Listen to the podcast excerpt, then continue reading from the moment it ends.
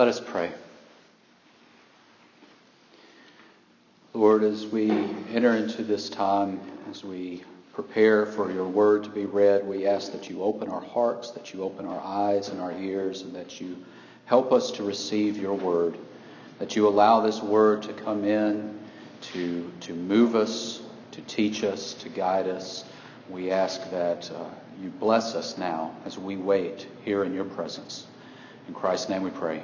Amen. Please stand if you are able for the reading of the word.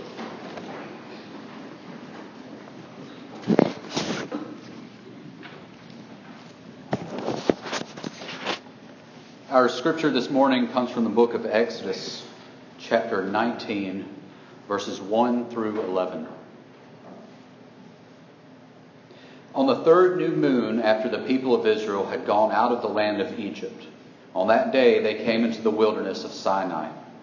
They set out from Rephidim and came into the wilderness of Sinai, and they encamped in the wilderness. There Israel encamped before the mountain while Moses went up to God. The Lord called to him out of the mountain, saying, "Thus you shall say to the house of Jacob, and tell the people of Israel, you yourselves have seen what I did to the Egyptians, and how I bore you on eagle's wings and brought you to myself. Now therefore, if you will indeed obey my voice and keep my covenant, you shall be my treasured possession among all peoples, for all the earth is mine, and you shall be to me a kingdom of priests and a holy nation. These are the words that you shall speak to the people of Israel." So Moses came and called the elders of the people and set before them all these words that the Lord had commanded him. All the people answered together and said, "All that the Lord has spoken, we will do." And Moses reported the, Lord, the words of the people to the Lord. And the Lord said to Moses, "Behold, I am coming to you in a thick cloud, that the people may hear when I speak with you, and may also believe you forever." When Moses told the words of the people to the Lord, the Lord said to Moses, "Go to the people and consecrate them today and tomorrow, and let them wash their garments and be ready for the third day. For on the third day the Lord will come down on Mount Sinai in the sight of all the people." This is the word of God for the people of God. Thanks be to God. You may be seated.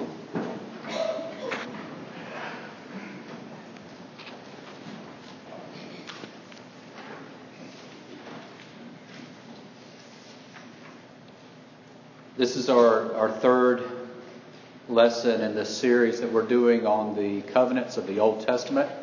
And, and how they pertain to us today as a church. And uh, if you'll remember, the first week we talked about Noah, the covenant that God was not going to give up on us, that, that God is not going to abandon his creation. Last week we talked about Abraham and the covenant that God made with Abraham that uh, his descendants would be among the nations. And uh, and we saw that, that even though Abraham's direct lineage went through Israel and into the Arab nations through Ishmael, it also includes us because we, we are grafted in through faith. And we also become a part of that family. We become heirs to that promise he made to Abraham. So this week we're talking about the covenant he made with, with Moses and with the children of Israel. And so I want to just give you a little bit of backstory on, on how we got here, just so we're not all totally lost. Um, after God made the promise with Abraham, made the covenant to Abraham, uh, he had Abraham had Isaac, and Isaac had uh, Jacob, whose name would later be turned uh, changed to Israel. And Jacob, or Israel, had uh, sons that uh, wound up, uh, because of the famine, they wound up in Egypt. And his sons were the twelve tribes of Egypt. And uh, and as after they were there a few generations, the Pharaoh in Egypt uh, did not recognize them as, as God's people. He did not recognize them as they had been welcomed in uh, just a few generations before. And he enslaved them. He looked at them as foreigners. And so he enslaved the, the children and the tribes of Israel. And they were slaves there for hundreds of years before God chose Moses.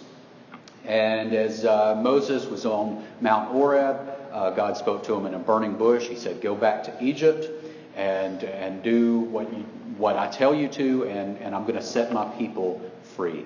And so Moses goes back to Egypt, and through lots of divine works that God does and and and, and uh, through God's movement, eventually uh, the people are set free. And so they come out of Egypt, they cross the Red Sea, and then they, they are now here. This is where we find them. They are in the wilderness at Sinai. And again, Moses is going up a mountain to talk to the Lord. And that's where we get this covenant that God uh, that God makes here. And so we see that there's a lot of preparation that has gone into this. There are a lot of things that have led up to this. And we see that it's out of God's goodness and out of His grace that He delivered them out of Egypt. It wasn't because of anything they had done. It wasn't because they were just this fascinating group of people. It was because God had chosen them and because God chose to show His grace and His mercy to them. And in doing so, He was preparing them. He was preparing them for this moment. He was preparing them to, to enter into a covenant relationship with Him. Now, you may say, well, okay, that, that's great, but what does that have to do with us? Remember what we talked about last week. Through our faith, we become part of that nation. We become part of that family. We become heirs to that covenant that was made with Abraham and came down through Isaac and Jacob and through the twelve tribes of Israel. So this covenant also pertains to us. And, uh, and if you don't believe me, all you have to do is look at the passage that we just read where God calls them a holy nation and a priestly people. And then if you look in the New Testament, you'll see in First Peter, which was written to Gentile believers. First Peter was, was written to uh, non-Jewish people in Asia Minor. And the apostle there writes, "But you are a chosen race." He's not talking to Jewish people. He's talking to non-Jewish people. But he's talking to the church. And he says, "You are a chosen race, a royal priesthood, a holy nation." And you see Peter talking to the church is echoing the same words that God gave to the people of Israel as they were in Sinai. Peter says, "You're a chosen race, a royal priesthood, a holy nation, a people for His own possession, that you may proclaim the excellencies of Him who called you out of darkness into His marvelous light." Once you were not a people, but now you are God's people. Once you have not received mercy, but now you have received mercy. And so we see that this covenant that God has made with the people of Israel, it pertains to us. Because at one point in time, before our faith, before our decision to accept the grace of God, we are not part of that covenant. We are not an heir to that promise. Once we were not a people. We were not a holy nation. But then through our grace, or through God's grace and through our faith, we become a part of it. It says, once we had not received mercy, but now we have received mercy. And the people in Israel could say the same thing. At one time, we were not a nation. We were scattered. We were enslaved. We were nothing. We had not received God's mercy. But now we have received His mercy. We have received His grace. And we have been delivered. And He offers us this covenant today. You see, God had prepared the people of Israel just as He prepares each one of us. And He prepares the church as a whole, and He prepares us individually. We call it, in the Methodist Church, prevenient grace. It's a good John Wesleyan term. Prevenient grace is that grace that goes before, where God prepares us for what's coming. He prepares us for entering into a relationship with Him. And how does He do this? After He has prepared them, how does He, he take, take it to the next step? He tells them, "Remember what I've done to the Egyptians, and remember that I bore you on eagle's wings." Notice God doesn't get specific here. He doesn't say, uh, remember the plagues, remember the locusts and the frogs, and remember how I turned the blood into water. Remember how I parted the Red Sea for you, and then I closed it back up. Remember how I got rid of the army that was chasing you. He doesn't say any of that. He just says, remember how I delivered you from Egypt. Remember that I bore you on the wings, on my wings. And, and he leaves the reflection up to the people. That's important. That's important for us, because as we look back at how we've been delivered from, from things and struggles and, and areas of our lives that we once were in bondage to, it's good for us to reflect on the ways that God has been good to us. Just like we told the, the, the kids during the children's sermon, to count our blessings, to reflect on the ways that God has shown his love and his mercy to us. God's not going to get specific. He's not going to wake you up and say, okay, wake up this morning and think about uh, all the great things that I've done for you. No, but he wants you to do that. He wants you to reflect on it. Because once you do that reflection, once you stop, you pause, and you look at the ways God has blessed you and led you to where you are today, then you will see how his grace is preparing you. It's always perfecting us. It's always working up towards something. God had prepared the people of Israel. He prepares us, and then he tells us, reflect on what I've done to you. Now, this is a two-way covenant.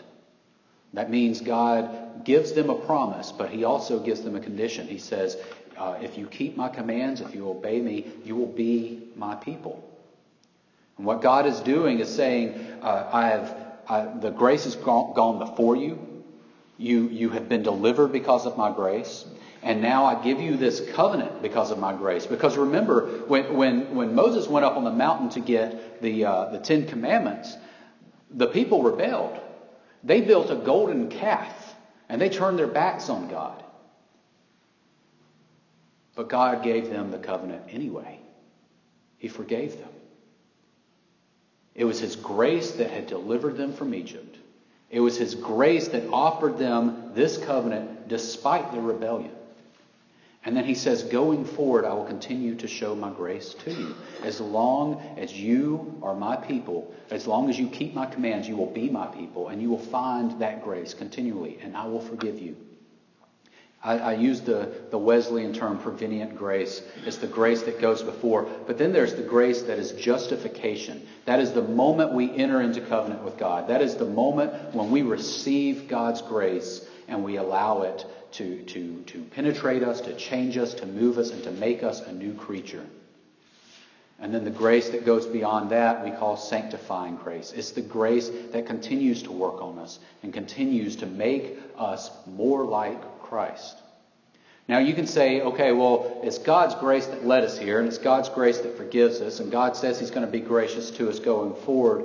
Why do we really need to keep any rules or commands or obey anything? If, if his grace abounds, shouldn't we just let it abound?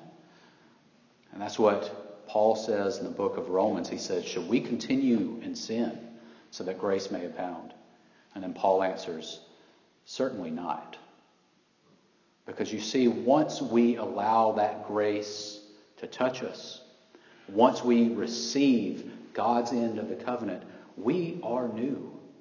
We are changed. And going forward, our end of the deal is to move on towards holiness, to show him our, our appreciation, to give him our hearts, to give him our worship. And what happens is we become different. We become a people set apart. And God knows we need people set apart in the world that we're in today. G K Chesterton once said that something that's dead will just float with the stream. For something to fight against the stream and to move against the current, it has to be alive.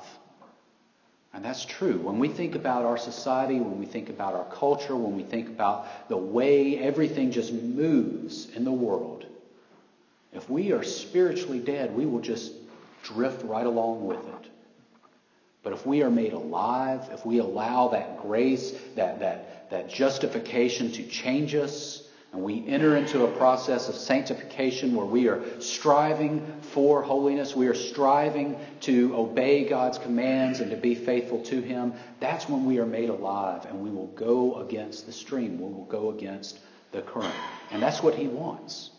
Because anybody can claim grace. Anybody can claim forgiveness.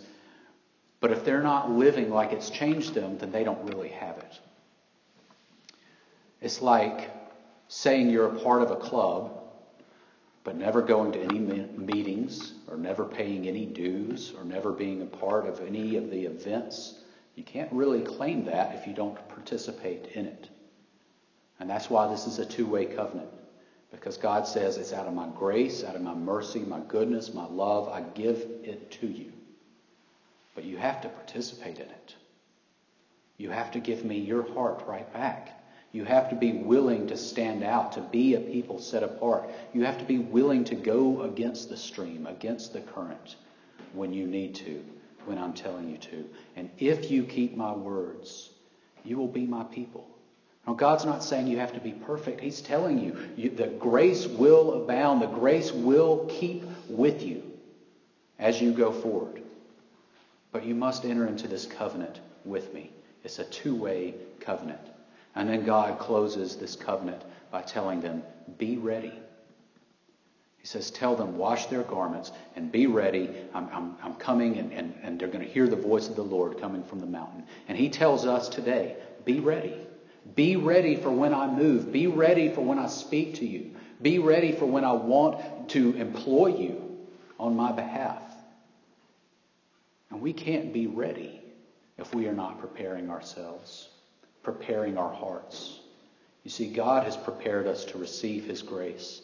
But once we do, once we enter that covenant, he wants us to prepare ourselves. He wants us to be ready. You can't claim to be in a relationship with God if you're not first surrendering yourself to God. God has prepared you to receive his grace. He's led us all out of Egypt in some way or another. Or maybe he's in the process today of leading you out of Egypt. But he wants you to recall his goodness, his mercy, the way his grace has changed you, the way it calls you, the way it leads you even still today. And he offers all of us the promise that he will continue to look out for us, that he will continue to call us his people, his nation. But we must be willing to accept his gift by allowing his grace to change us. We're called apart. We are different from the rest of the world. We are covenant partners with God. We are made covenant partners through his Son, Jesus Christ. Let us pray. Lord, we thank you that your word is true, that it lasts forever, that your covenant you make cannot be broken. We ask for forgiveness all the times that we have broken our end of the bargain, that we have not done what we are supposed to, but we thank you that because of your grace, you forgive us, you heal us, and you continue to lead us. Lord, make us faithful, strengthen us so that we can move on towards holiness, so that we can be sanctified by your love and by your grace. Lord, make us not just receivers of your grace, but participants in this covenant. In Christ's name we pray. Amen.